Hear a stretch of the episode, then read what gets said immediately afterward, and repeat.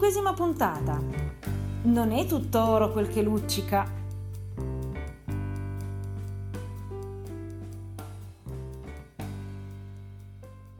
Un saluto a tutti e benvenuti a questa nuova puntata di Radio Goblin, il podcast della Tana dei Goblin. Questa sera due ospiti che abbiamo selezionato dal mazzetto di quelli più simpatici, perché ci aspetta una di quelle puntate che probabilmente lasceranno il segno. Abbiamo la fortuna, punto interrogativo, di ospitare per la seconda volta Andrea Dell'Orco, di nome e di fatto, al secolo Killa Priest. Ehi là, ciao a tutti. E eh, ci mancava solo lui, dato che abbiamo invitato più o meno tutti i gioconauti, abbiamo con noi Davide Tomasin, meglio conosciuto come Canopus. Ciao a tutti e grazie per l'invito. Ma figurati, è un piacere.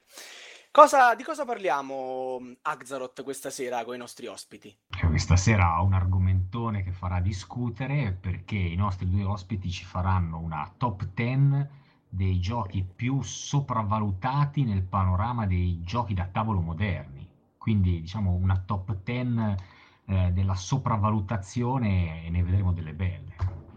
Eh, almeno questo è quello che ci aspettiamo. Io la... prendo le distanze subito, nemmeno iniziamo. La lista l'hanno fatta i nostri ospiti, ragazzi, prendetevela con loro. Diciamo che è la top 10 secondo noi, secondo, secondo le nostre voi. opinioni, così scarichiamo un attimo la responsabilità. Benissimo, e dato che stava parlando, cominciamo proprio da Canopus e dalla sua decima posizione. Abbiamo un vero e proprio capolavoro, perché io non riesco a trovare un'altra parola per definirlo, di Cori Konietzka, un grandissimo autore, ci tengo a sottolinearlo fin da subito, vero Andrea? Chiusa vero, parente- vero. Chiusa parentesi. Ottimo autore. E al decimo posto Canopus ci va a infilare Rebellion. Cioè, un gioco che per un pelo, questo, lo dico io, non è vero, non poteva diventare un magnifico. Beh, sì, in realtà è la decima posizione, quindi è il fondo della classifica, ma intendiamoci subito su una cosa. Eh, Rebellion in realtà mh, ha un'idea di base veramente molto interessante e sulla carta è un uh, ottimo gioco. Quello che me lo fa sopravvalutare è un fattore in realtà mh, che io chiamo la carta pazza. Nel senso, cosa succede? Eh, come voi sapete, o dovreste sapere, immagino, eh, il gioco si, eh, è praticamente diviso in due fazioni, un giocatore che fa eh, l'imperiale e un giocatore che fa il ribelle. Eh, quello che mi disturba sostanzialmente è che alcune missioni o carte portate a termine dal giocatore imperiale soprattutto ma anche da ribelle vanno un po' come si dice alle mie parti a ramengo la strategia e sbilanciano completamente il gioco. Per esempio mh, perché? Per, per, spiegarmi meglio eh, scopo dell'imperiale è trovare sostanzialmente a base ribelle eh, arrivare con eh, tutta la sua forza d'attacco che in genere è abbastanza superiore a quella del, del ribelle e eh, assediare la zona ci sono per esempio carte o miss- per effetti di missione che ti permettono per esempio di indicare dei luoghi sulla mappa e se lì c'è la base la scopri, a quel punto lì ci entri e buonanotte. Dall'altro lato il ribelle ha eh, la possibilità di spostarsi così all'improvviso, anche se comunque deve dichiararlo la propria base, quindi mandare un attimo in tilt eh, la partita, anche se in realtà è più il primo caso che mi ha disturbato. Quindi da questo punto di vista, mh, quello che ritengo io sopravvalutato di questo titolo eh, non è tanto la meccanica in sé che in realtà è molto buona è quanto invece questo effetto di carte outlier che eh, almeno dal mio giudizio, da quel che ho visto, se ne è parlato poco. Invece per altri giochi che hanno lo stesso problema, cioè di queste carte sbilanciate o che possono essere sbilanciate, faccio anche un esempio, per esempio, di cui se ne potrebbe anche, eh, se ne parlerà, cioè Blood Rage, se ne è parlato già di più. Quindi cioè, passando un po' sotto silenzio questo aspetto che in realtà è stato secondo me fortemente sottovalutato. Ma guarda, ti, ti, rispondo io perché in un certo senso ci ho giocato, non so, forse più de- degli altri eh, qui dentro. E, mh, guarda, probabilmente se ne è parlato meno, dicevi giustamente, rispetto a Blood Rage o rispetto ad altri giochi. Eh, ci sta probabilmente il fatto di inquadrarlo nel genere, nel genere che propone. Eh, alla fine è un American proprio duro e puro questo qua, mh, fazioni completamente asimmetriche, un sacco di dadi, eh, ambientazione molto sentita, no? si ripercorre insomma tutta, un po' tutta la saga.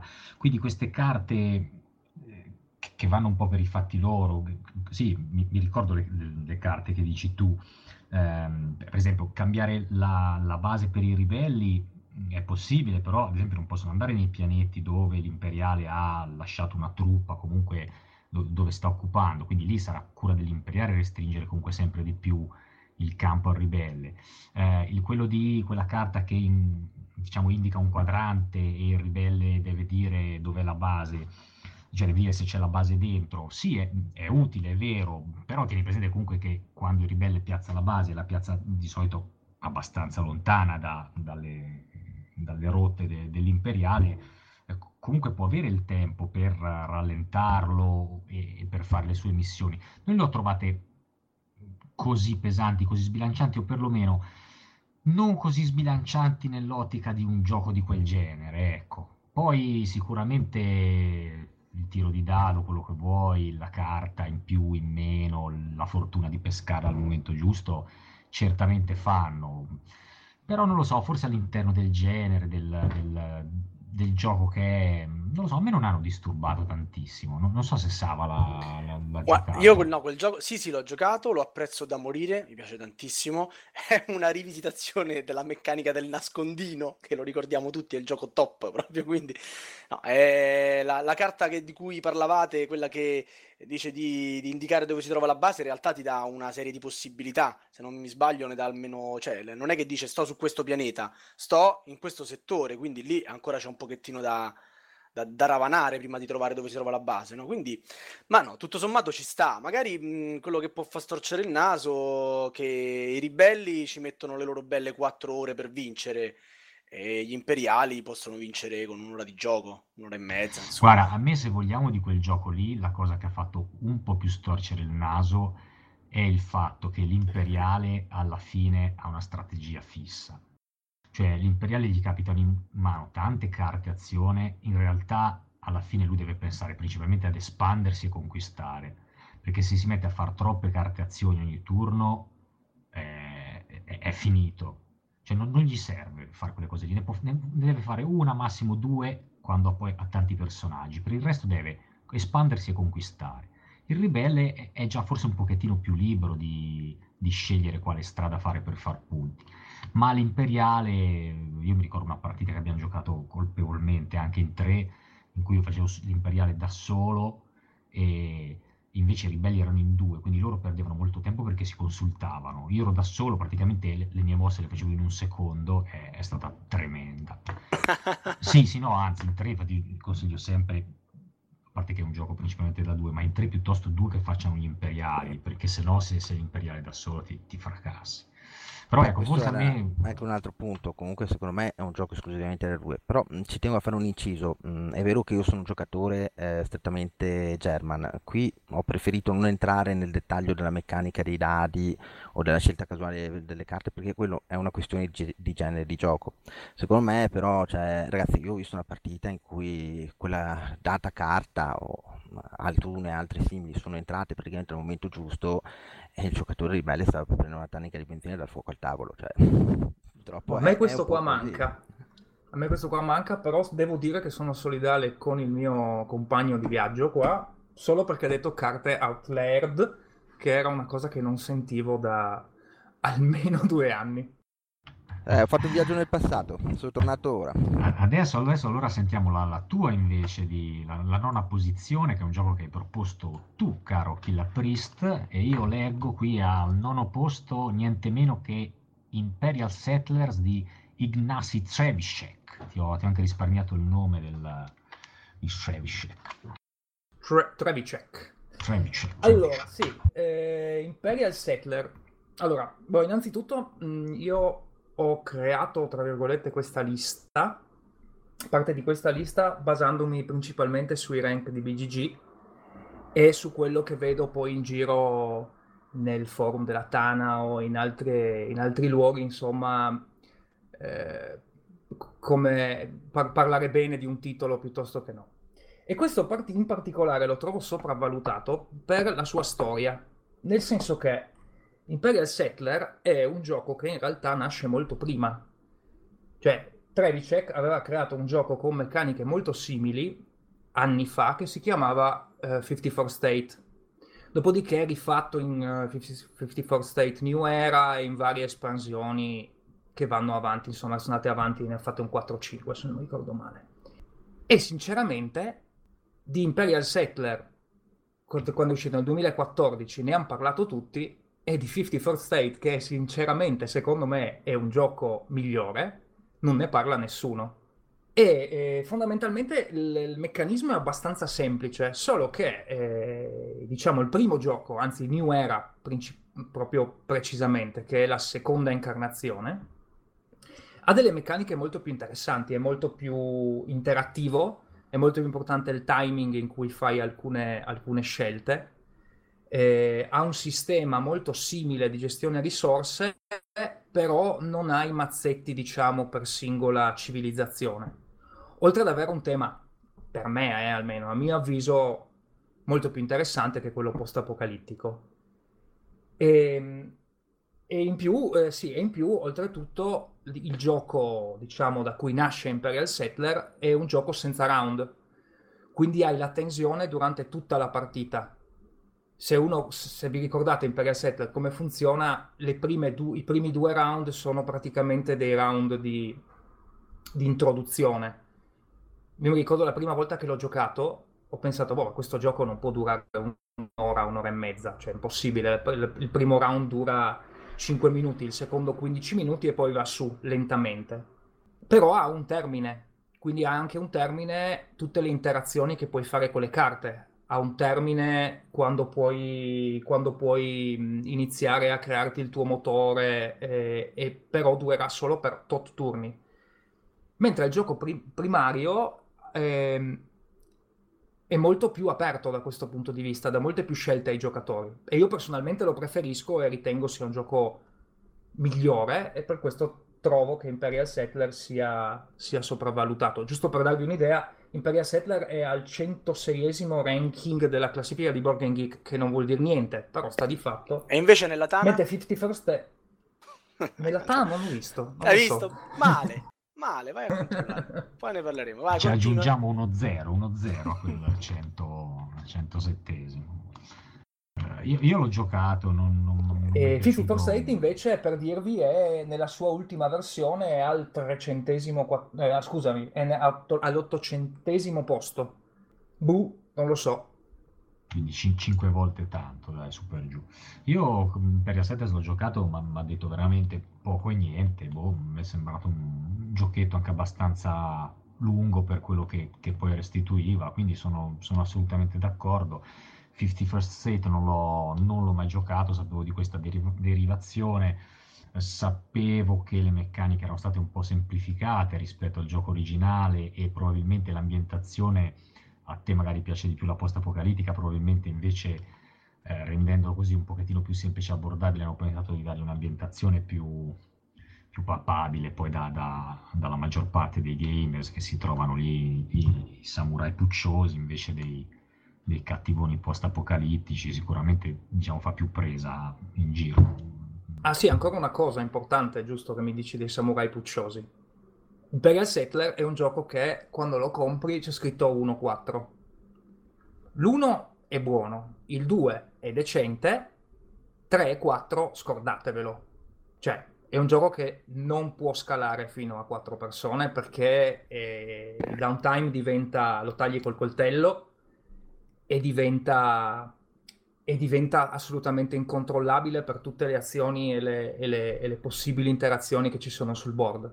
L'altro gioco invece, per, per mia prova personale, scala molto meglio perché ha un sistema interno per eh, gestire più facilmente, gestire più facilmente appunto il, il, sistema, il sistema meccanico, diciamo, e abbassare i tempi di gioco. Ok, io penso che bene o male abbiamo esaurito l'argomento Imperial Setter. E sì, possiamo... Non ho nulla da aggiungere nemmeno io. Non sapevo della genesi di Imperial Settler, però concordo su quello che è stato detto, soprattutto sul downtown e, downtime e le, e, ed evitare di giocarci in quattro, cioè è tremendo. Buon, torniamo alla nostra classifica.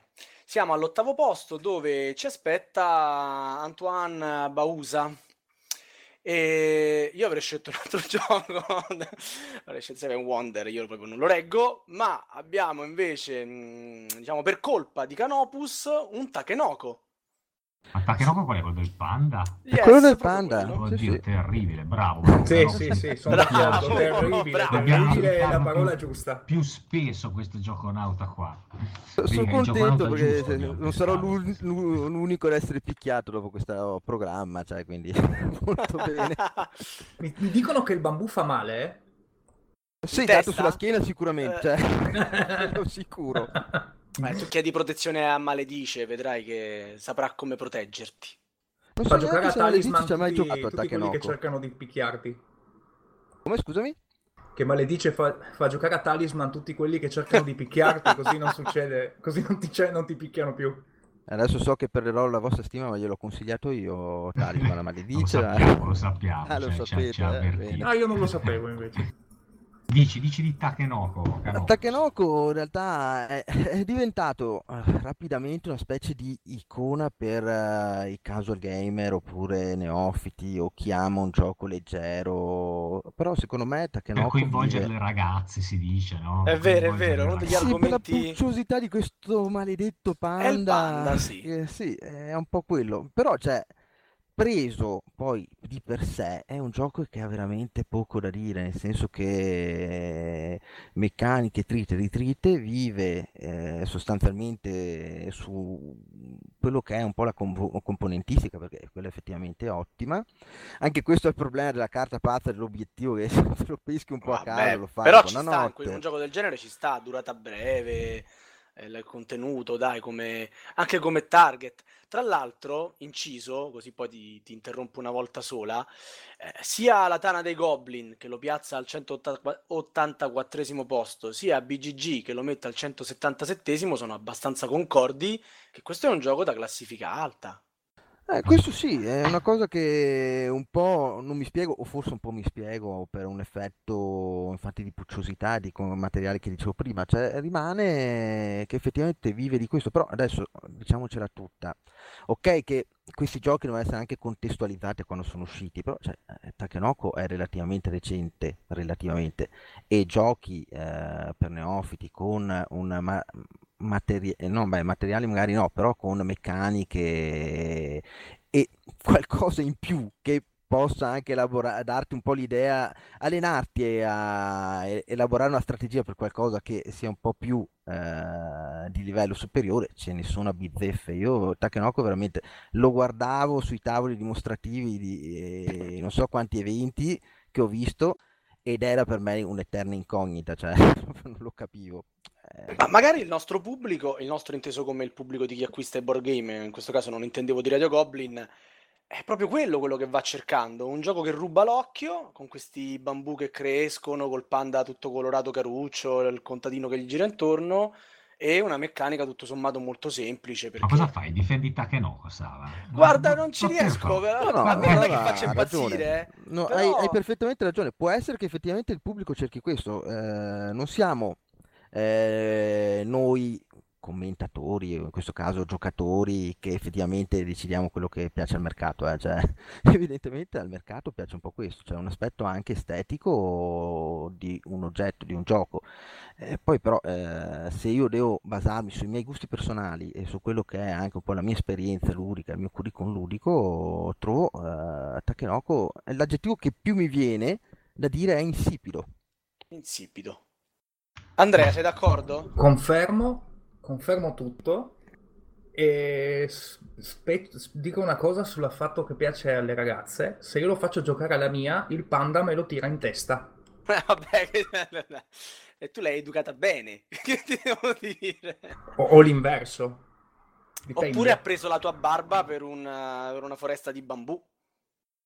Potrebbe anche essere questo. Eh, visto, hai Co- visto. concorre allo sterminio del panda. Io, io direi che dopo, dopo il panda, che possiamo lasciarcelo a questo punto alle spalle, perché gli abbiamo dedicato anche troppo tempo, passiamo all'ottava posizione. Questo è un gioco invece proposto da Killer Priest. Alla settima posizione, scusate, troviamo un gioco che a me è molto molto caro, sono molto contento di trovarlo in questa classifica. Immagino. Che è Five Tribes di Bruno Català. Oh, Five Tribes. Detto anche il gioco dei cronomanti. Five Eh, Tribes è spiegaci. fasti- Allora, Five Tribes è fastidioso perché?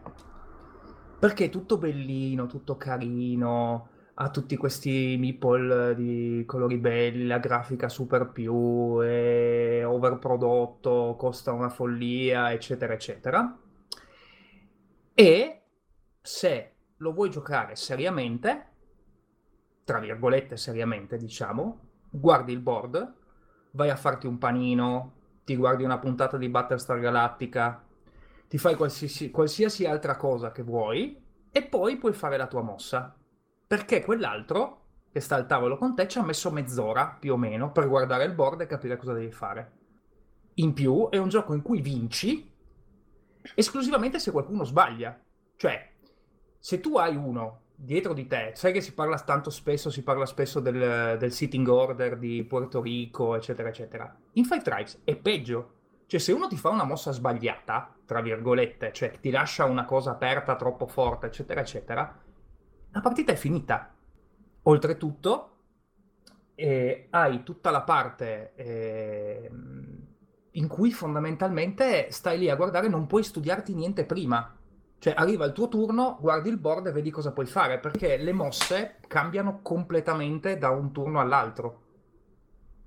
Io, sinceramente, ce l'ho ancora in libreria, l'ho giocato abbastanza volte, ma proprio per capire che cos'è, ho avuto delle partite che mi sembrava non lo so, mi sembrava di essere sotto operazione, una roba incredibile, cioè non mi passava, non mi passava niente, impossibile. Cioè, io poi Cioè, chi la- Tu adesso ti prendi le tue responsabilità. Questo gioco sta a 48esimo su BGG e Intana non ha raggiunto ancora il numero di voti necessario per entrare in classifica, però, eh, guarda, te ne dico un paio così. Guarda, ti dirò di più, Canaglia Sava. 8, i Giullari 7-8, Michi, Michilo 7-2, Gioco Paco 9, Dario 6, Ti dirò eh, di più. Miracaibo 9, attenzione, Axarot 4,5. Certo, fa cagare. Tutti 9, 8, 7, eh, Quindi 4,5. tra voi sono l'unico a cui piace praticamente. 5, per me 5, 5 solo per la parte grafica, sinceramente. Ah, ti dirò di più, Sava. Su BGG, nella subcategory strategy, è all'ottavo posto. Mamma mia, no, a me non piace, eh. Cioè, per carità, per me qui hai proprio colto nel segno. È proprio la- l'antitesi del gioco come piace a me, tutto per settori. Poi la- la- cioè, il punteggio alla fine della partita è un dramma. E conta quanti alberelli, e conta quante cose, e conta quest'altro, e conta quest'altra cosa. E mamma mia, pare i compiti di matematica alle scuole medie. Beh, però Cioè, dai, poi siamo, manca, siamo giocatori di un certo livello, possiamo riuscire ad affrontare un sistema di punteggio complicato, dai. No, non è adesso- adesso- complicato, sono adesso fai- somme. Fai, non difendere, sono- fai difendere il gioco a Canobus e poi Sì, hai ragione. io. Vai, vai, Canopus. Ah, e un'altra cosa ultima importante anche, il gioco non ha un target. Perché Oh, giocato, giocato, perfetto. Vai, giocato- giocato con, i, eh, con delle persone, con dei casual gamer, con delle persone che magari giocano abbastanza ma non tantissimo, eccetera, eccetera, hai un sacco di cose da, da capire e giustamente loro pensano, beh, però adesso, eh, adesso io gli presento un gioco di, una certa, di uno certo spessore per, per durata, per... e quindi giocano a caso. Allora lo giocano leggero, però giocando leggero è un gioco in cui stai un'ora a muovere dei meeple, li guardi, vedi cosa fanno. Ah, che figo, ne ho fatti, ne ho fatti sei gialli, Eh, ho fatto due bianchi. Boh, e poi? poi Secondo me, il, silenzio. secondo me il problema alla base di quel gioco è proprio questo. Cioè, secondo me è un gioco che nasce sbagliato. Cioè, è un gioco che se tu lo giochi da gamer ci perdi due ore, ma due ore tranquille. Se devi analizzare, specialmente nelle prime fasi, tutta la plancia e le mosse migliori possibili da fare, o per ostacolare gli altri, o per portare a casa tu, per cominciare a fare una strategia. Se lo giochi leggero, perde comunque la, la bellezza della possibile strategia che puoi fare. Secondo me è un gioco che è nato male in quel senso lì. Eh, troppo complicato per un casual gamer, eh, e, e troppo, troppo, lungo, troppo arzigogolato o, o, e comunque fuori target anche per un gamer. Eh, secondo me è proprio, ha proprio una, una concezione sbagliata quel gioco. Beh, eh, alla fine ha convinto solamente a Canopus, diciamo, fra, fra, i presenti. Ma no, convince tanti perché sì, sì, no, beh, sono, la, sono la alti, ma perché secondo me è, è, il meccanismo alla base che è, è bello e sfruttabile, ma lo, lo, vedrei meglio sfruttato in un altro gioco. No, la posizione parla chiaro, sicuramente il gioco piace, e se no non l'avremmo comunque messo in questa nostra classifica, perché qui parliamo di giochi che tutto sommato piacciono agli altri, non, non ai nostri ospiti. Eh beh sì, è vero. Va benissimo. Usciamo dalle 5 tribù e passiamo al sesto posto. Cari amici giullari, chiudete le orecchie perché qui si parla di Feld. Canopus ha visto bene per questa posizione Bora Bora. Eh sì, ho visto bene Bora Bora, Bora, nel senso che perché Bora Bora? Allora, mh, nulla togliere all'aspetto strategico del gioco e a quello che comunque riporta effettivamente i temi base dell'autore di Feld, però Bora Bora per me è eh, come una specie di Frankenstein, nel senso che è un insieme di eh, meccaniche, eh, mini, mini giochi quasi, messi tutti insieme in una corsa scatenata, perché è un gioco comunque in cui hai questi obiettivi da comporre eh, in velocità e se te ne perdi uno poi sono problemi e tutto il resto, e non hanno un senso l'una uh, collegata all'altra. E questa è una cosa che, sebbene sia Ge- un giocatore German, sebbene magari eh, dovrebbero interessarmi poco le interazioni tra eh, le meccaniche in sé, o la, cioè non le trovo amalgamate, non, eh, il gioco proprio mm, all'inizio mi piaceva, poi a forza di giocarci effettivamente ho iniziato a inciampare, non è... Per fare un esempio, sempre lo stesso autore, se noi prendessimo Bruges, che comunque ha una, un concetto simile, perché tu puoi fare effettivamente un sacco di cose, il solito concetto feldiano dell'insalata di punti, il fatto che comunque tu stia costruendo la città e quindi le eh, azioni siano in qualche modo collegate da un punto di vista logico, anche se magari non necessario tra loro, me lo fa apprezzare molto, ma molto, ma molto di più. Questo proprio eh, è contorto per un certo punto di vista. E anche qui stiamo parlando di un giochino che mette d'accordo sia la Tana che Board Game Geek, perché in entrambe le classifiche è bello, bello alto, 122 per la Tana e 127 eh, per eh, BGG. Quindi, insomma, abbiamo tirato giù un altro di, di questi mostri sacri, insomma, per le prime 100-200 posizioni sono giochi che tecnicamente anzi, ogni amante dei GDT dovrebbe avere a casa. Eh, però ha ragionissimo Canopus, ha, ha, ragionissimo. Bora Bora ha una meccanica base che secondo me è fantastica e tra le gestioni dadi, dadi forse è ancora la più bella, ma poi subentra la, la, l'insalatona di punti feldiana per cui ci sono elementi messi a caso, ci poteva esserci anche un elemento in più, uno in meno, un meccanismo in più per fare i punti, uno in meno, il gioco non sarebbe cambiato minimamente e sono tutti eh, legati solamente dai punti che fai, non sono legati tra di loro, sono dei pezzi, dei minigiochi accostati l'uno all'altro e, viene fuori il gioco finale. Boh, però è la poetica feldiana, eh? sì, da questo okay. punto di vista, no? fare, gio- fare giochi sia strategici che tattici insieme sì, Burgundy è un'altra sì, ma qui è esagerato. Qui, eh, cioè. qui è, è, esasperata, diciamo, è, è veramente uno di, è, uno di, quelli in cui è più accentuata. Poi certo, per pietà non abbiamo preso l'oracolo di Delfi questa sera, ma, oppure... Altro titolo oppure, che a me piace, a voi no, però... Oppure quell'altro, no, aspetta, quell'altro Numero orribile. 11 per me, eh? Numero quell'altro 11. orribile, come si chiama quello dei, dei tasselli? È così brutto no! che non neanche il nome. Qual è quello dei tasselli brutto di Feld? Dai, quello delle isole, Amerigo. Ah, Amerigo. No, Amerigo, no, Amerigo, Amerigo piace quello sono d'accordo. Mamma Ma a chi mia. piace tantissimo Sala? Se ne sempre solo parlare bene. Cioè Ma chi? Da, da, 76, non fa Bravissimo, parlare. Sì, solo, so, solo, lui però. Se tutto va bene ce l'hanno in tre quel gioco. Qua in Italia ce lo giocano solo loro. Cioè... No, ce l'hanno in tanti perché è sempre in sconto. Hai ragione, è vero. Hai ragione. Ecco la polemica anche sul costo. Vabbè, vabbè, dai, chi, chi, vuole spendere due parole belle per Bora Bora? Io, io ho detto che la meccanica di base è molto bella, quindi direi che siamo a posto così. Direi di sì, direi che possiamo passare alla quinta posizione, dove Killa ci tira giù un mostro sacro, eh, Uwe Rosenberg. Eh, qua, qua, ci avviciniamo alla top 5, Eh. cominciano ad arrivare i pezzi da 90. Eh. eh. Mm, Proprio eh, gioco top, tra l'altro eh, Killa me l'ha dedicata questa posizione, io lo ringrazio. Patchwork. Allora, questo messaggio, voglio utilizzare il podcast per un messaggio personale che ho da dare a Rosenberg direttamente.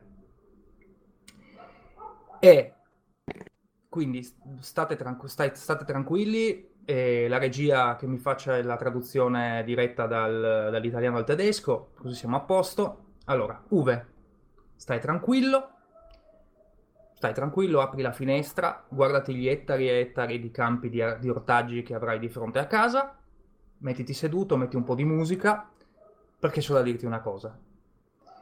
Va bene che hai scoperto che il 90% dei giocatori mondiali gli piace zappare la terra. E questo vuol dire che il 90% dei giocatori del mondo non ha mai zappato la terra nella loro vita perché non è divertente.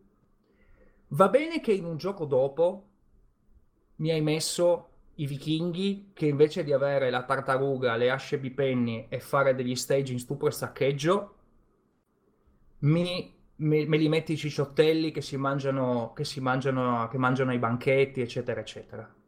Però cazzo. No, la calzetta no. Cioè, non si può fare un gioco su fare, su cucire una coperta. Vi prego, ti scongiuro. Ma, ma quindi la tua obiezione è solo Fallo di, di diverso. Fa- guarda, o... ti do io un'idea, ti do io un'idea. Ti do io un'idea, Uwe.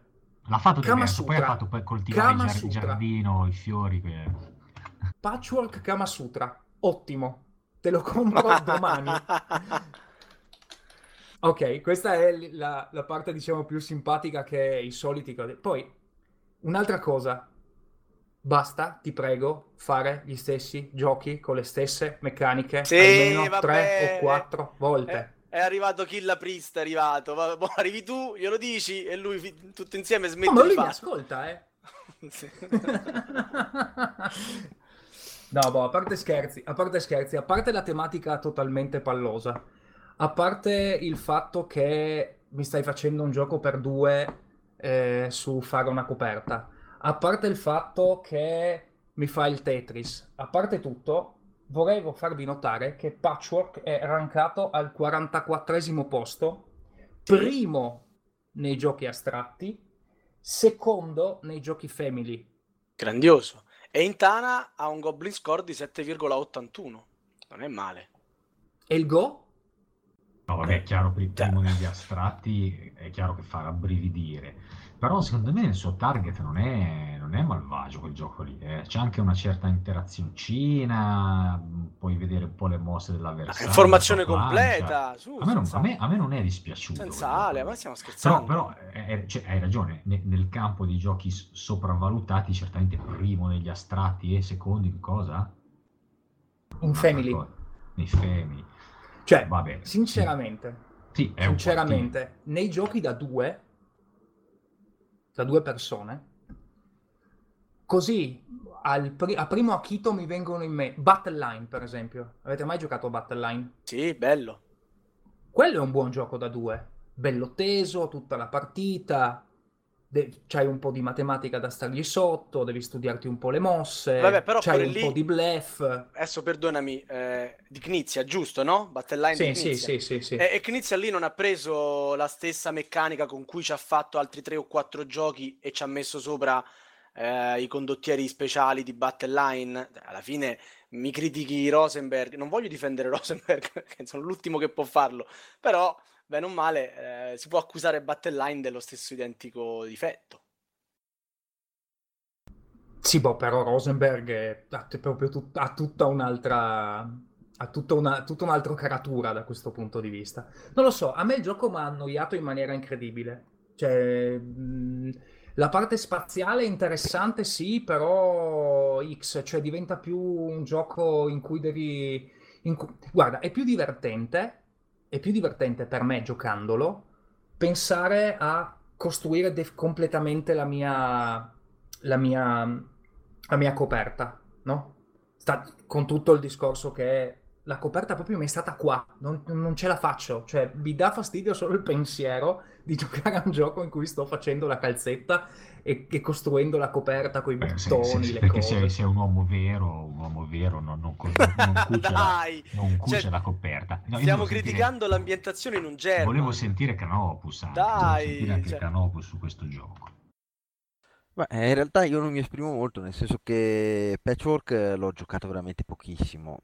Sì, anche a me è sottotono per quello che è il target dell'autore, nel senso che effettivamente se, a mio parere si è dedicato a un uh, gioco un po' per tutti, mentre altri suoi titoli, beh, insomma, in realtà neanche questo è propriamente vero, nel senso che ultimamente ne ha fatti anche di eh, giochi entry level, però eh, sì, manca qualcosa insomma a questo gioco, c'è qualcosa che effettivamente eh, però non è neanche a me dispiace così proprio così completamente insomma eh, c'è da cucire una coperta invece che assaltare un villaggio ma ormai siamo abituati a uh, temi assurdi nei giochi da tavolo direi quindi insomma non mi sconvolgo neanche più di tanto ma sì, ma sì.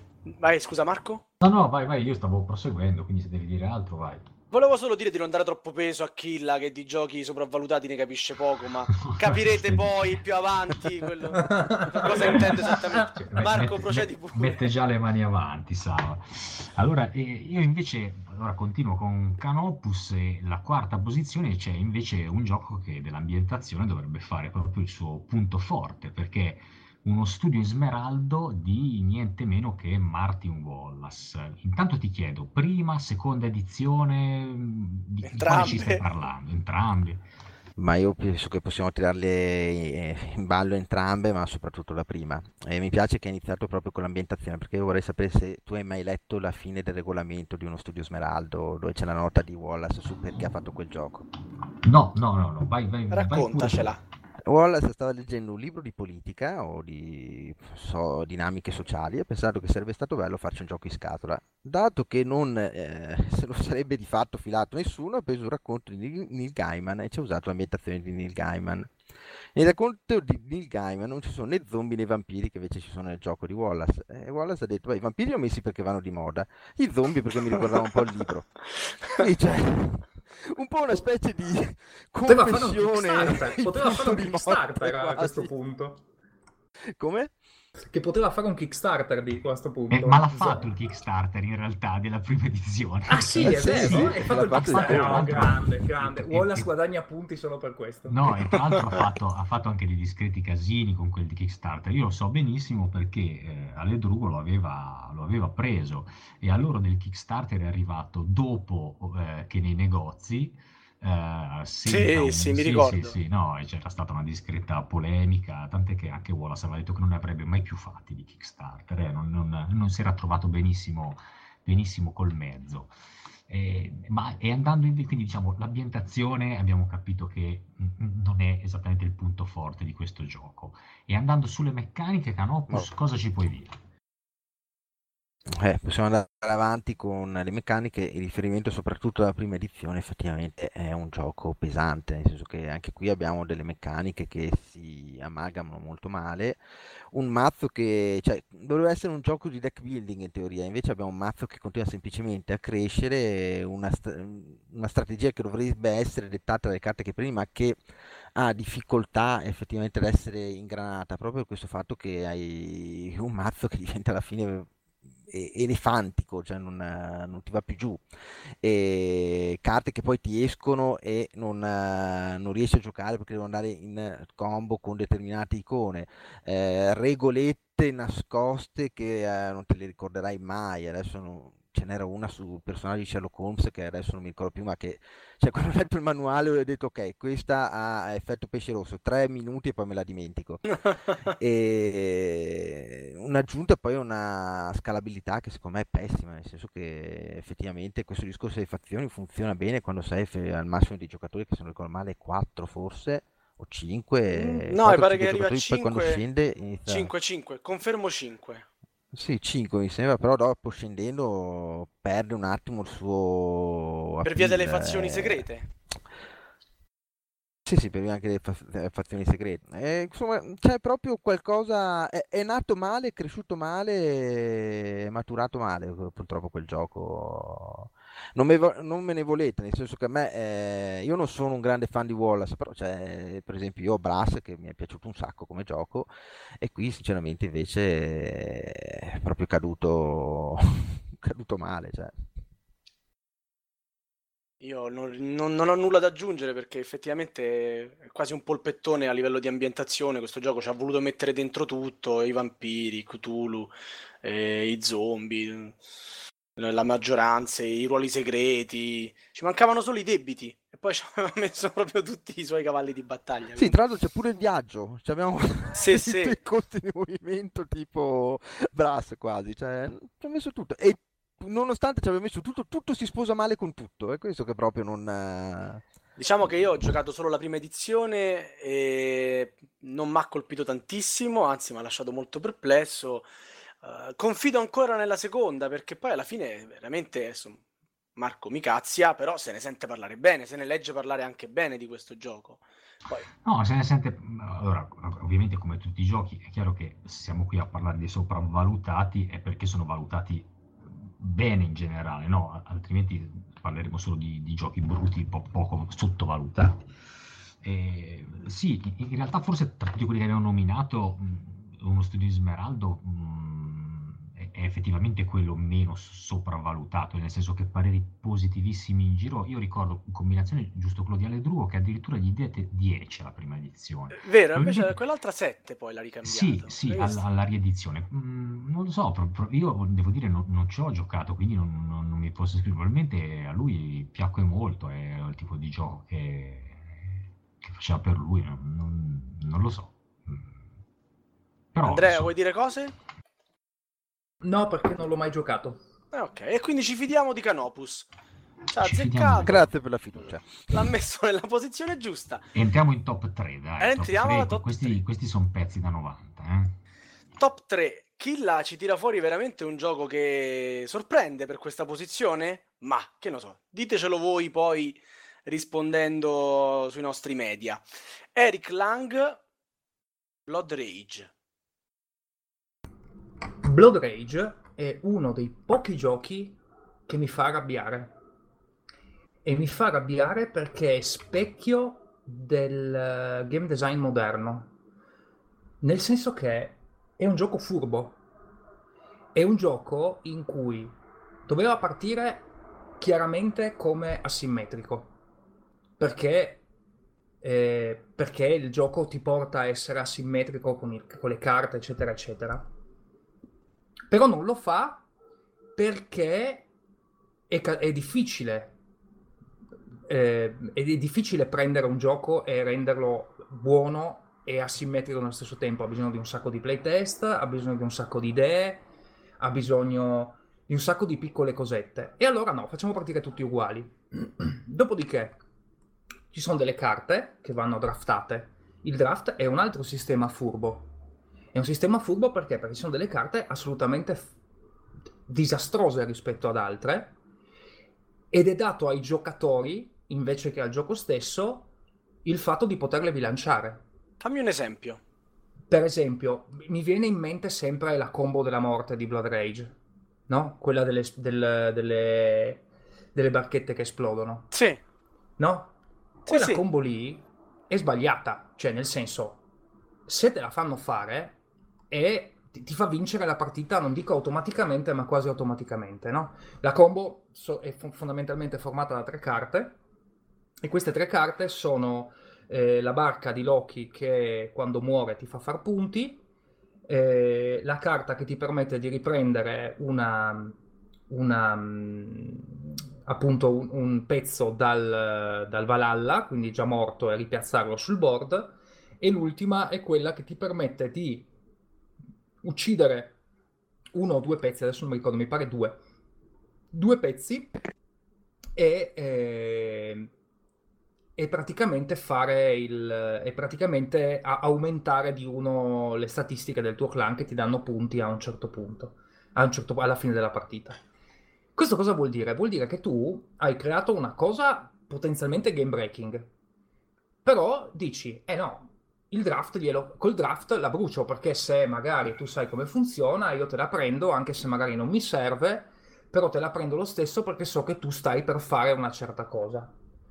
Oltretutto, sinceramente, come gioco Blood Rage, se non aveva quelle miniature e quel comparto di produzione, ne parleremo ancora adesso. Vi ricordo che Blood Rage è al sedicesimo posto della classifica di Borgen Geek. E qui, qui è un terreno minato perché eh, lo so, è, è però... difficilissimo scindere, scindere questi elementi. Certamente le miniature, l'aspetto estetico, la componentistica ha un traino pazzesco, unito al Kickstarter fatto da una casa come Kmon che, cioè come mette su un gioco minimo minimo tira su un milione, quindi ehm, hai, hai, ragione, cioè, eh, concettualmente hai ragione, sicuramente con cubi invece di miniature avrebbe tirato meno, sicuramente il draft di per sé è una meccanica eh, co- comoda, ecco, definiamola comoda. Um, io devo dire che tutto sommato, cioè mh, le miniature è vero, sono un, un, uno specchio per le lodole, però quando ci sono sono un valore aggiunto, nel senso che eh, che è più bello il gioco in tavola, c'è, c'è, poco da fare. Poi io sono il primo a giocare agli Splotter Spellen, eh, però sicuramente se, quando tu valuti un prodotto nella sua interezza, dici, beh, questo ha anche dei materiali di eccezione. Eh, no, ma per carità, cioè... il draft lascia giocare tutti alla fine e dà a tutti l'illusione di avere il controllo e la costruzione della propria partita, cioè il prodotto finale alla fine è è molto piacevole. È vero che analizzandolo fred- più freddamente è un prodotto squisitamente, appositamente ruffiano. È, è, è proprio costruito per, per, piacere al pubblico. Ecco. Sono d'accordo, è proprio quello, quello che mi rompe, che mi dà, che mi, che mi dà proprio... Cioè poi per carità, io so Cioè non ti piace partite. che piaccia? Ma non è che non mi piace che piaccia, il problema è che piace così tanto un gioco che è fatto in provetta, non so come dirti, che è... Mm, artificiale. Esatto, bravo Canopus, è proprio artificiale, è artificiale in certe sue cose, è studiato proprio a tavolino. Alcuni giochi hanno delle piccole sbavature, delle piccole cose che gli permettono di avere un carisma di un certo tipo.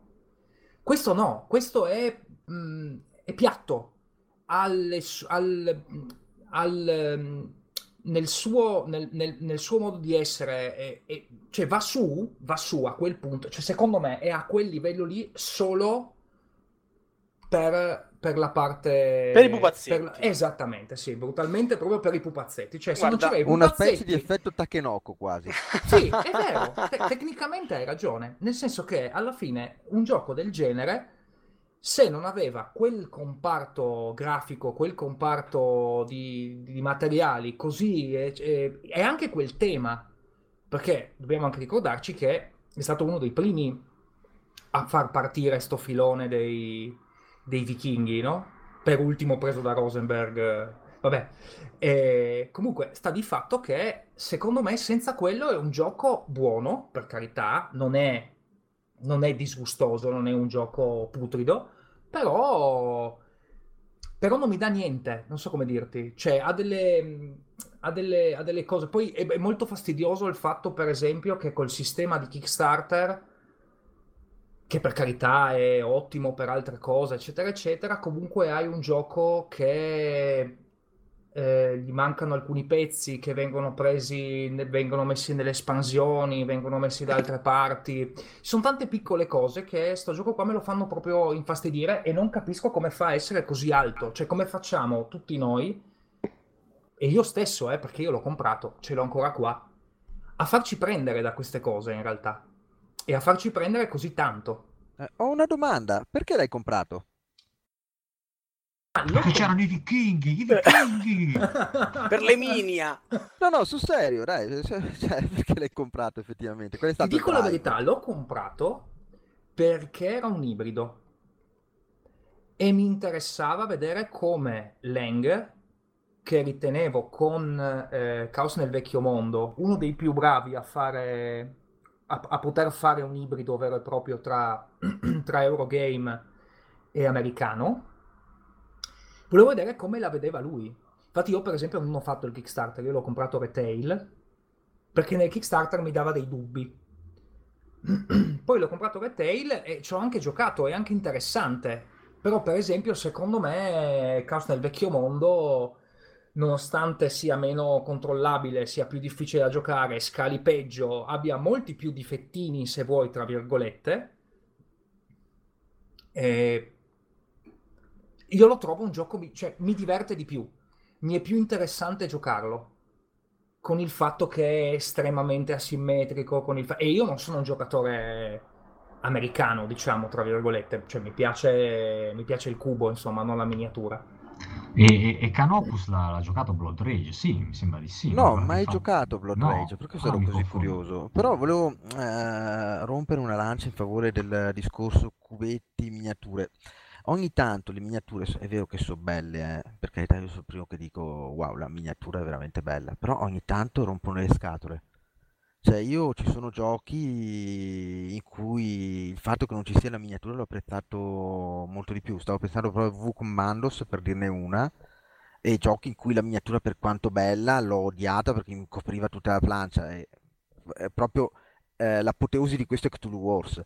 Cioè, quindi non, però è vero che effettivamente il mercato di oggi eh, l'occhio vuole la sua parte e in questo caso l'occhio viene ben, ben soddisfatto, insomma. Mention Poi magari non è solo quello, però comunque. Show of Madness, per esempio, è un altro con lo stesso problema che dicevi tu, Canopus. Eh, scusa, io... quale? Mansion of Madness, Casa della Follia. Le Case della Follia con le miniature, le basette enormi che ti bloccano lo spazio all'interno eh sì, della mappa, vero. che Alcune... non capisci niente. Io a un certo punto, a un certo punto l'ho deciso di giocarlo senza, cioè di giocarlo con i cartoncini, con, con i token del, dei mostri e basta, perché, perché se no non... Cioè, piazzare, cioè incastrare le miniature all'interno mi sembrava una roba folle, quindi abbiamo giocato direttamente così ed è andato molto più veloce. No, no ma concordo, è da parecchio che non gioco alle case della follia, però è vero. Comunque, io Vabbè. direi di, di passare. No, ma io voglio sapere cosa pensa Saba dei pupazzetti. Basta, beh, non passiamo oltre a Blood Rage. Stiamo no, io ho provato un paio di volte a intervenire, poi eravate, eravate, molto presi da questa discussione. No, io potevo fare un pochino da, da esempio perché ho preso il gioco anche io guidato dalla bellezza delle miniature. Poi le vai a vedere dipinte, rimani a bocca aperta, dici no, cavolo, lo voglio. C'è la, la, l'amore a prima vista, no? Che comunque oh, ci, ci sta, ci vuole. Ho fatto una prima partita in cui il gioco mi ha lasciato un po' tiepido, perché mi aspettavo tutt'altro, mi aspettavo un gioco in cui si menasse, in cui tu potessi spostare la guerra al tuo avversario e mandarlo tu nel Valhalla. Invece no, in questo gioco tu fai razzia dei villaggi e al limite lì ci trovi qualcuno che vuole fare razzia anche lui e si, fa, si litiga un pochettino per chi fa razzia prima, sostanzialmente il senso è quello. Dopo la prima partita un po' così freddina, una seconda, una terza, una quarta, a me il gioco, eh, premesso che a me il draft come meccanica non piace, cominciato a entrare un pochettino nella mentalità del gioco stesso e adesso a me onestamente piace. Se mi dite ci facciamo una partita Blood Rage, più che volentieri. A me il gioco e quindi eh, volevo uscire dal discorso che avete fatto voi che l'apparenza inganna sostanzialmente. Ti, ti, ti brillano gli occhi perché è bello da vedere, però poi la sostanza non c'è. Non dico che sia un giocone, non dico che sia nei primi in classifica delle mie preferenze, però è un bel gioco che mi diverte e che man mano che ci gioco è vero che c'è la strategia della barchetta, ma la puoi fare con un sacco di altre cose. Potresti mh, mhmm, andare sulle, sulle missioni nell'ultimo turno con quella che ti raddoppia il valore di ogni missione che fai, ad esempio, e anche lì fa, hai una carta sgravata. Puoi recuperare i morti dal Valhalla e fai punti pure così, puoi vincere gli scontri si, si impresta a più strategie ehm, e a seconda delle carte che ti capitano in mano puoi decidere di fare una partita o di farne un'altra. Per me tutto sommato è un bel gioco. Così in alto non ce lo vedo, però come dicevo prima, Killa e questi gusti, eh, lo prendiamo così, dai. E passiamo al numero 2 adesso, dai. Vai Marco. Numero 2 dove troviamo un italiano, tra l'altro lo salutiamo perché è stato combinazione ospite dello scorso podcast e abbiamo Andrea. Andrea Chiarvesio con il suo Kingsburg, del quale ci parla Canopus. Andrea, questi non ci capiscono niente, non ti preoccupare, eh, tutto a posto. Vai. Sì, ok. Adesso datemi il mio indirizzo, non vorrei vedere ritorsioni, no, sto scherzando. In realtà eh, io ho apprezzato molti giochi di Chiarvesio, da Iperborea a Riccardo I a paradossalmente Kingsport Festival. Kingsburg che è il predecessore e invece no, è anzi una mia nemesi da quando ancora nei primi anni che giocavo ai giochi scatola moderni di fatto. Perché? Perché Kingsburg fa una promessa che non viene mantenuta. Hai un gioco di dadi che però dovrebbe piacere a, relativamente dovrebbe piacere comunque al giocatore a cui piace controllo, quindi non, magari Eurogame o quasi German e invece ha una strategia dominante che è quella lì di concentrarsi sulla eh, forza militare o comunque gli attacchi.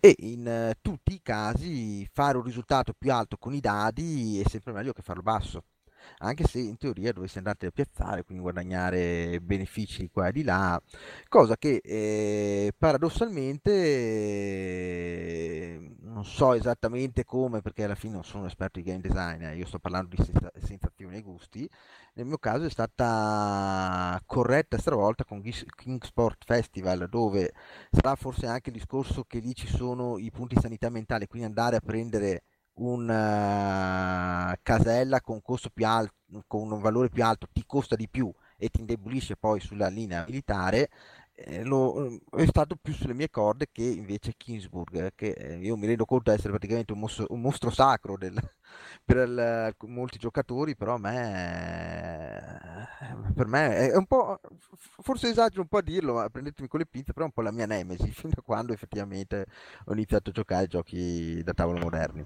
Beh, io... Davide, pensa, scusa Marco, poi ah, volevo solo dire questo, che abbiamo chiesto ad Andrea Chiarvesio eh, di quale gioco fosse particolarmente orgoglioso, lui ci ha risposto Kingsburg. La, eh, insomma...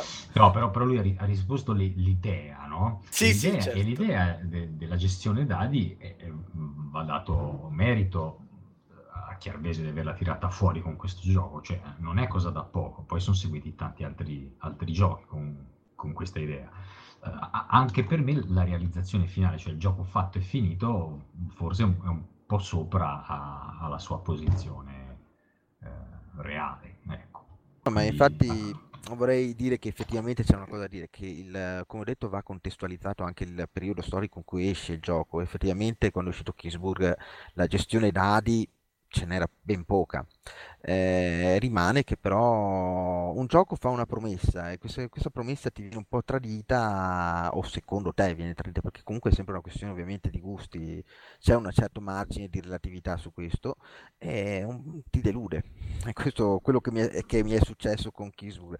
Poi secondo me Chiarvesio fa benissimo ad essere fiero di Kingsburg perché introduce la meccanica di controllati ma ha anche un gioco che comunque ha avuto una diffusione pazzesca cioè Kingsburg è famoso anche oltre il confine italiano, ma abbondantemente, insomma. Ma sai che secondo me qua Canopus è un po' cannato? Perché, uh, parole perché, grosse proprio, eh. Perché eh? secondo me il target di ehm, Kingsburg base, senza l'espansione, non è il gamer. Cioè, è un gioco molto introduttivo da un certo punto di vista. Io pers- personalmente è stato, ti dico la verità, è stato uno dei dei primi giochi che ho fatto, che ho fatto giocare alla mia ragazza. Le è piaciuto abbastanza, però secondo me non è, eh, non ti dà quell'idea, cioè non ha l'idea di essere un gioco strategico Uh, un Eurogame puro, tra virgolette, è molto più leggero.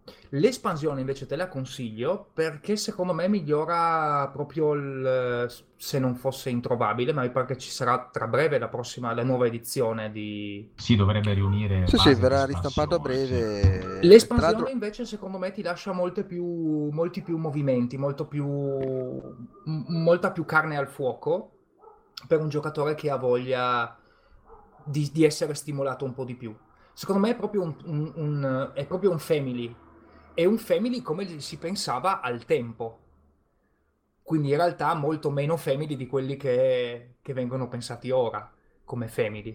Però sta di fatto che secondo me quello è il, il- il problema principale, cioè non, non ci puoi mettere troppa... non ci puoi. Ci puoi, puoi farlo, ma è, è difficile da quel punto di vista eh, pensare a un, gio- a un giocone, tra virgolette, ok? A un gioco per gamer in cui ti prepari, ti, ti- ti studi tutte le varie mosse, eccetera, eccetera. Mentre l'espansione secondo me fa un bel lavoro per, eh, per appunto migliorarlo, tra virgolette, per, eh, per un target un pochino più, un pochino più, più, più utilizza, più, che sa già come giocare, che ha già idea, insomma, di quello che sta facendo, più, che- più che altro. Io sinceramente ci ho avuto sempre un sacco di, di, di buoni, di, di buone cose che mi sono state dette da quando l'ho fatto provare a delle persone che non c'hanno che non hanno grandissima, grandissima conoscenza. Eh? Ma è dei casual gamer. Ora, beh, bravo, hai fatto tutto un bel discorso. Adesso ti lascio a Sava con la prima posizione. Eh, volevo dire un'ultima cosa non era finita qui il podcast? No, Non- scusate, volevo dire un'ultima cosa Vai, vai, che vai, mi è piaciuta molto la contestualizzazione che ha fatto Killa. È, è vero, effettivamente, bisogna considerarlo poi anche eh, quello che è il pubblico, quello che ci si aspetta. Evidentemente io pro- probabilmente mi aspettavo anche qualcosa di più elevato. Dipende, come ho detto, anche qui è una classifica si- che si basa anche molto sui nostri gusti. Vi farò un po' ridere, non l'ho mai giocato senza l'espansione, però questo problema. Eh, fantastico, bellissimo. Va bene, come dicevamo, la classifica finisce qui. No, mi pareva di aver esaurito i mm, giochi sopravvalutati, quindi Killa sostanzialmente non ha nulla da dirci, giusto?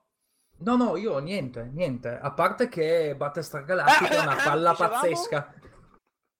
Non ho capito cosa? Di- Dicevamo che al primo posto della classifica dei giochi sopravvalutati c'è niente meno che Battlestar Galactica. non ho capito. E, e se non sbaglio, i, i nostri due ospiti sono concordi addirittura No, su no, questa, questo no. questa Cioè, Canopus non puoi farmi questo. Eh, io ho adorato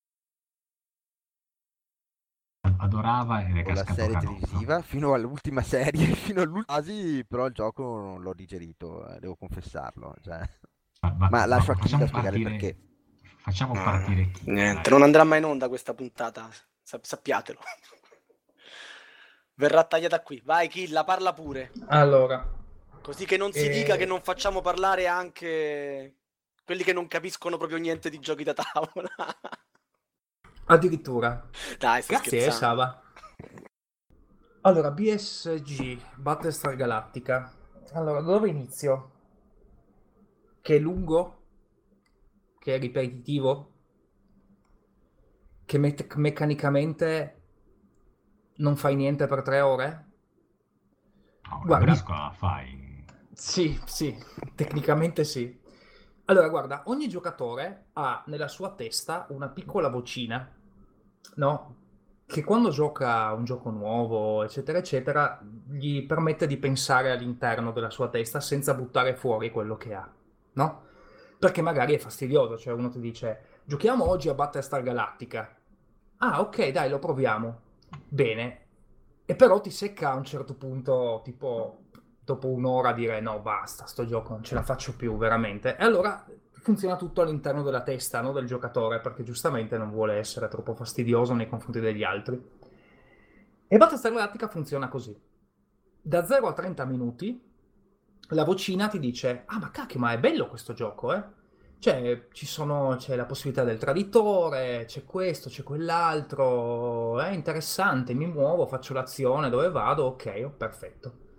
Da 31 a 60, ah, secondo me quello lì, quello lì è un traditore sicuramente. Adesso cerco di, cerco di prendere tutto il, tutto il gruppo, quelli che secondo me sono, sono, sono i buoni, tra virgolette, gli umani, e, e adesso li andiamo contro a lui.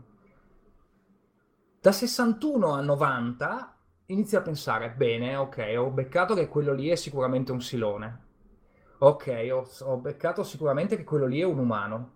Ah no, ma adesso cambia tutto perché dobbiamo rime- rimescolare le carte. Quindi fondamentalmente dobbiamo fare il gioco nuovo per il... cioè quindi tutta la prima parte è relativamente inutile.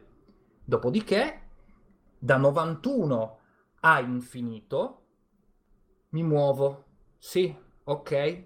Ok, adesso sparo ai Cru- Crusader, come si chiamano? Rider? I Rider? Eh. Adesso sparo lì. Sì, devo sparare lì perché sono l'unico buono rimasto. Sì, ce ne saranno almeno due di cattivi, probabilmente, di Siloni. Sì. Ok. Boh. Un'altra votazione. Ah, ma sempre per la stessa cosa. Ah. Ok, e diciamo sempre la stessa cosa. Sì. Insomma, E poi- praticamente Ma- è, è la ripetitività. Ma ha giocato un altro ad gioco, ma è evidente. Che, che E- ti sfonda. No, no, è di un una lì. ripetitività micidiale. Micidiale. Cioè, tu ti prendi, ti spari a un piede. No, No. Per esagerato. 10 per 10 volte di. No. Esattamente. Marco, digli qualcosa tu, per Cioè, favore. No, se il io- gioco durasse un'ora e mezza, no, non sto scherzando, eh. Se il No, ma- gioco, se il ma è- gioco va a chiaro. un'ora e mezza, secondo me è top. Cioè, buono, è bello perché ti dà l'idea della paranoia, ti dà l'ide- l'idea del, del- del fastidio, delle cose, di questo chi è, questo cos'è, quello è. Il problema è che il comparto meccanico è totalmente, cioè, inesistente, tra virgolette. E poi fai sempre la stessa cosa per tre ore, tre ore e mezza. E poi se giochi con le espansioni, c'hai quell'espansione che ti aggiunge un'altra ora di gioco subito dopo per sparare i razzetti, che vorresti veramente spararti anche nell'altro piede. Non so, io sinceramente non lo capisco. Ah, e oltretutto eh, io sono un fortunato possessore della prima, es- della prima edizione della editrice giochi. Anch'io, anch'io. Anche io. Ecco. Quella Con le- con tutti i fatto? testuali sulla plancia? Io l'ho Eh, pacciata. Ah, io- L'editrice giochi mi ha mandato sia la patch sia il regolamento nuovo. Io invece non la vendo esclusivamente per non lasciare agli altri giocatori che riceveranno la Ah, mia un copia filantropo, un la mia filantropo. copia, la mia co- non la vendo solamente per non lasciare agli altri giocatori la mia copia per non passare quello che ho passato io, Ma- giocando X partite con il board sbagliato. Ca- Canopus hai avuto le stesse esperienze di, di Killa con Battostar o, o altro? Beh, non così radicali, se devo essere sincero, a parte che ci ho giocato in un'altra vita praticamente, sono passati anni. E ho fatto in tutto, penso, due o tre partite, però ha ragione, cioè il gioco diventa... Cioè, parti con eh, la voglia di fare, la voglia di giocare, ah che bello, sono il dottor Baldar, eh, yupi, yupi, yu. E poi pian piano si spegne. E questo secondo me è un po' il problema di Battlestar, che eh, ti spegne la voglia di giocarci e anche un po' di vivere, secondo me, piano piano durante la partita. Cioè, Bravo Canopus, 20, bravo 21, Canopus. 22 puntate di podcast a dire il contrario. Cioè. Allora, allora no, prima che intervenga Sava a spada tratta, no, io sto sbattendo la testa al muro. Eh, No, allora, io ho vissuto delle esperienze simili con Battostar, cioè a Ba- Battostar Galactica è un gioco che a delle persone piace moltissimo e a delle persone non piace per niente. È molto difficile trovare la via di mezzo per Battostar Galactica. Eh, io ci sono delle persone a cui ho fatto fare una partita l'hanno odiato, non l'hanno più voluto vedere, e altre che se ne sono innamorate. Penso che sia un gioco che più di ogni altro, ma non tanto per il fatto di essere American, ma che vada proprio preso con eh, lo spirito giusto, eh, lo spirito di, so, di farcela fino alla fine, di, o di ingannare gli altri o di resistere agli inganni degli altri e devi portarti, diciamo, questa sensazione di tensione tu per primo dentro fino alla fine, altrimenti ti annoia perché effettivamente le, le meccaniche, il gioco sono ripetitive. La situazione è vero che evolve, ma alla fine evolve semplicemente eh, nel, ruotare i dischi dei contatori. Di, di per sé ogni round, ogni turno è uguale all'altro. Ehm, e, e quindi o parti già con, secondo me, con lo spirito giusto e riesci a mantenerlo, e in questo chiaramente i compagni di tavolo ti, ti possono aiutare, oppure, oppure ti può veramente non risultare mo- molto molto ostico. Ehm, non, cioè, non hanno detto del- delle cose sbagliate. A me piace tantissimo, però evidentemente lo, lo affronto eh, Con lo spirito giusto. giusto. Sì, ma, ma non è nemmeno da dire che, che- ci sia un modo per insegnarlo o per farlo apprezzare. Secondo me, in questo più che in altri giochi, o ti è congeniale proprio a, a pelle, che ti centri dentro, che rimani coinvolto e non c'entra nemmeno niente l'aver visto la serie TV, eh, secondo me. Concordo. Eh, oppure ne, ne, rimani escluso, ecco. A Battlestar Galactica, come ho scritto milioni di volte sul forum della Dana dei Goblin, è un gioco che si svolge attorno al tavolino. E quindi è vero che se lo ridiciamo alle meccaniche al round eh, può apparire, apparire, parola chiave, un po' ripetitivo. È un gioco in cui effettivamente c'è una prima parte, quella fino a quando non si scoprono i Cylon, eh, molto mm, avvincente e un po' meno avvincente nella seconda parte quando hai ormai risolto l'equazione, sai chi sono i cattivi, sai chi sono i buoni e cerchi di portare in porto la, se sei buono ovviamente la, la missione, se sei cattivo vuoi affondare il Galattica. È il divertimento che si prova a stare lì a raccontare che non sei un Cylon e invece lo sei, secondo me è impareggiabile anche con altri giochi dal ruolo coperto come che ne so io un The Resistance che bene o male incontra il, il, diciamo, il, i consensi di tutti perché dura molto di meno sostanzialmente almeno che non lo si gioca con Pinco. Beh, è anche molto, sem- molto più semplice come meccaniche, cioè assolutamente dura molto meno. altro genere. Cioè. Eh, dura molto meno, però ripeto, eh, poi Sava, a me non piace neanche Resistance. Eh? Scusami? Che a me non mi piace neanche Resistance. Eh, vabbè, ma non tu vedi, così stai tanto. confermando. Non nemmeno a me. Vabbè, Marco, niente. Eh, avevamo... vabbè, allora qua. Eh, allora ditelo. Vabbè, comunque, chiudendo il discorso, dicevo, in Battlestar Galactica qualcosina un pochino di più al quale ehm, appoggiarsi per sostenere le proprie tesi c'è, la plancia di gioco dà delle azioni su cui se ne può parlare, bene o male, ma se ne può parlare. Poi io, è vero, la, l'ho proposto a tante persone, non a tutte è piaciuto, non a tutte è piaciuto. C'è chi si è alzato anche eh, particolarmente insoddisfatto. Mi ricordo ad esempio Micenea, eh, che venne a casa mia proprio con la curiosità di provare Battlestar Galactica, che alla fine ne era rimasta un po' così, probabilmente anche perché aveva delle aspettative un po' troppo alte a causa di chi poi gliel'ha spiegato. Però, Sava, mh, quindi crei hype anche su Eh, Battlestar non- Galactica. No, non è vero, io semplicemente dico le cose come stanno. Questo è il miglior gioco mai progettato. Vabbè, vabbè ragazzi, adesso diciamo che dai, l'abbiamo portata fino in fondo. Eh, Kill ha voluto fare questa battuta su Battlestar Galactica al primo posto. Vabbè, vabbè. Sì, in realtà vabbè. erano 9 titoli, non 10. Cioè. Sì, esatto. Alla famosa top 9. Vi lascio la possibilità, prima dei saluti finali, di eh, sembrare un po' più simpatici e competenti ai nostri ascoltatori. Invece di dirci i giochi che sono troppo, al- troppo in alto in classifica e che sono sopravvalutati, raccontateci un po' il vostro gioco sottovalutato dal pubblico che invece voi volete promuovere. Cominciamo da Canopus.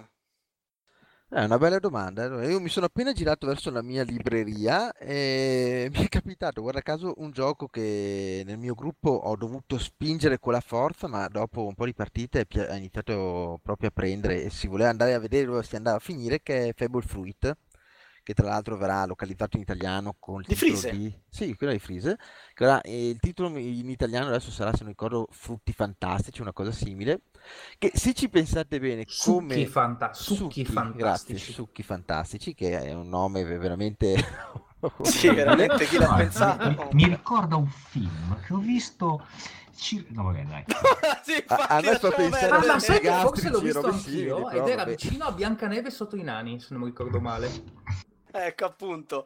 Vai, vai. Cioè, se ci pensate, l'ambientazione è orrenda che io sia un animale in giro per la giungla che deve andare a chiamare altri animali per farsi frutta fantastici, però è questo meccanismo un po' particolare eh, in cui la partita è che è un legacy alla fine, è un legacy resettabile, cioè di fatto. E quindi Beh. non un legacy, ma, ma non entriamo in questi discorsi. No, no- non voglio entrarci nemmeno io, per me è legacy, punto, cioè, comunque.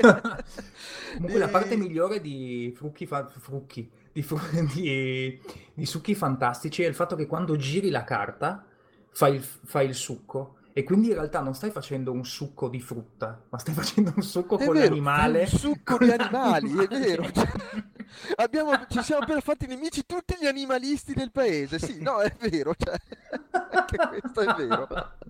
Comunque, cioè, effettivamente ti viene voglia di vedere quale sarà il prossimo animale che uscirà fuori da spremere e non ti fermi più. Cioè, veramente a me è piaciuto un sacco.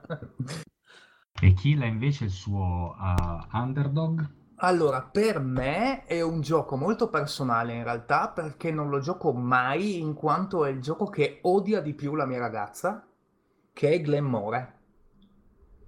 Glenmore non se ne parla mai, o non tanto insomma, però è un gran bel gioco... Gran quel gioco fami- Glenmore. Quello, quel quello è family un... più, quel family Eh, più eh, più, quello è un dai. peso medio perfetto, Sì. altro che Five Tribes. Anche Ecco. secondo me, anche secondo me, bellissimo. Poi anche il, il sistema molto interessante di piazzamento delle tessere a splash che poi si attivano tutte quelle attorno. Il sistema di, il sistema di, di- di- di- di ordine di turno è molto carino, che poi lui ha ripreso anche, se non mi ricordo male, in altri giochi dopo. Sì, sì. Ce n'era uno sugli automobili, se non mi ricordo male. È il sistema di- che, che ha ripreso anche Rosenberg in Patchwork. eh. Sì, esatto, è vero, è vero, hai ragione. E comunque quello secondo me è un bel, è un bel- è un- è un gran bel peso medio, non particolarmente conosciuto o visto bene, anche perché purtroppo mi pare che non ci sia una versione italiana sicuramente. Non c'è E la non vorrei- italiana e quello è un caso in cui i materiali hanno penalizzato il gioco Sì, perché sicuramente. que- quelle edizioni lì dell'Alea con quelle tesserine smorte, fini, con le scritte piccoline, c'è- è- è, diciamo, ha fatto il contrario di Blood Rage, ovviamente. Sì. E mi pare che non ci sia nemmeno una versione ameri- inglese, No, perché devi prendere solamente in tedesco, devi prendere in tedesco, le scritte eh, sono limitatissime a solamente a, a poche tessere, e però in Tana trovate i file per italianizzarlo. E quindi da quel punto di vista lì, mh, per, per chi sta ascoltando, mh, posso dire di tranquillizzarsi perché io per esempio l'ho preso in tedesco e co- col- con un unico file della Tana, è proprio una- un singolo A4 da stampare a colori, su grafica originale si riesce a giocare tranquillamente. Poi vi scaricate il regolamento ed è fatto. Confermo, confermo. Un. Perfetto. Ok, perfetto. Allora a questo punto salutiamo i nostri ospiti e però prima diamo la linea al nostro regista Elianto. Buonasera a tutti, come sempre io invito chi ci ascolta a farsi sentire, magari vi faccio sapere quali sono secondo loro i giochi più sopravvalutati oppure se sono d'accordo con la classifica che vi abbiamo proposto con i nostri ospiti o magari soltanto per parlare male di BSG e Ecco. potete contattarci alla mail podcast.goblins.net o sul forum www.goblins.net. Per chi invece vuole recuperare le puntate precedenti, basta andare sul nostro sito oppure su iTunes cercando nei podcast Radio Goblin. Ciao! Buonanotte. Ciao, buonanotte a tutti. Ciao, Buonanotte a ciao a tutti. tutti, tranne Ciao, a ciao, buonanotte. Ciao.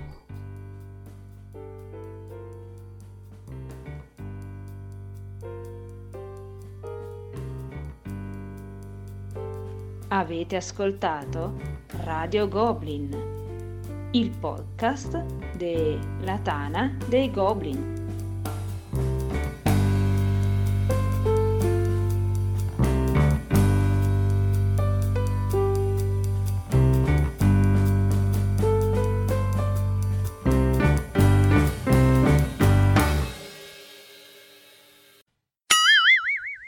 Vabbè.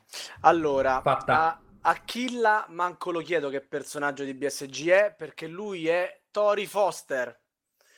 Una, quella che scopre di essere un Cylon all'ultima serie e la buttano fuori dal portellone lontano dalla Resurrection, così che crepa. e Dai, Sava, cacchio. Era un mio, un mio simbolo erotico di qualche anno fa, no? Cioè, non, non roviniamo queste cose così, dai.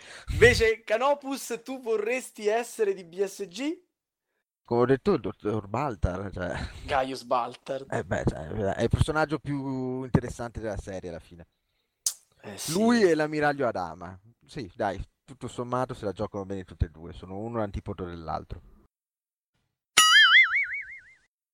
Comunque. Sava, gua- Eh. dati un'occhiata a New Angeles. Che Me me l'hanno buono. già Che consigliato, me hanno è detto, buono. m'hanno detto BSG 2.0, eh, già- così mi hanno No, già colpito, BSG, capito? è BSG come idea, però hai qualcosa da fare. Là? senso- Chi- là? Dai. Questa era buona però. Fai il bravo, dai, fai il bravo, dai. Ma sì, dai, un po' si scherza, anche perché so che ti piaceva. Guarda, BSG secondo me sta... In realtà sta sta al, sta al, sta al terzo posto, dai, Blood Rage lo trovo più sopravvalutato. chissà che doveva dire, no? Cioè, sta, chissà, sta, sta, sta, vabbè, dai. Eh, qual, è, qual è il tuo gioco preferito? Sono sicuro che non mi piace. Il mio preferito? Eh. Porto Rico. No, mi piace. eh, buona scelta ah, Porto Rico è fantastico. Canopus, Canopus qual è il gioco preferito? Eh, io ne ho due almeno, perché se la giocano bene tra Kailus e Alta Tensione. Eh. Eh, Belli. buoni anche questi. Belli buoni tutti anche questi. Ah, mi pare ascolta, tutti sopravvalutati particolarmente alta tensione, se non mi ricordo male. Te, te non, non hai dato 5 al grande come, come doc, vero? Io non mi ricordo che voto, da- che voto ho dato al grande, però a me il grande piace un sacco. cioè- Oh, Canopus, Cinque- sei cinque diventato grande- automaticamente- cinque al grande è praticamente da scomunica. Scomunica. Sei diventato automaticamente il nostro gioconauta preferito. Da, da- da Ah. Grazie, fatemi avere una medaglia da mostrare agli altri nauti così da sfruttarli.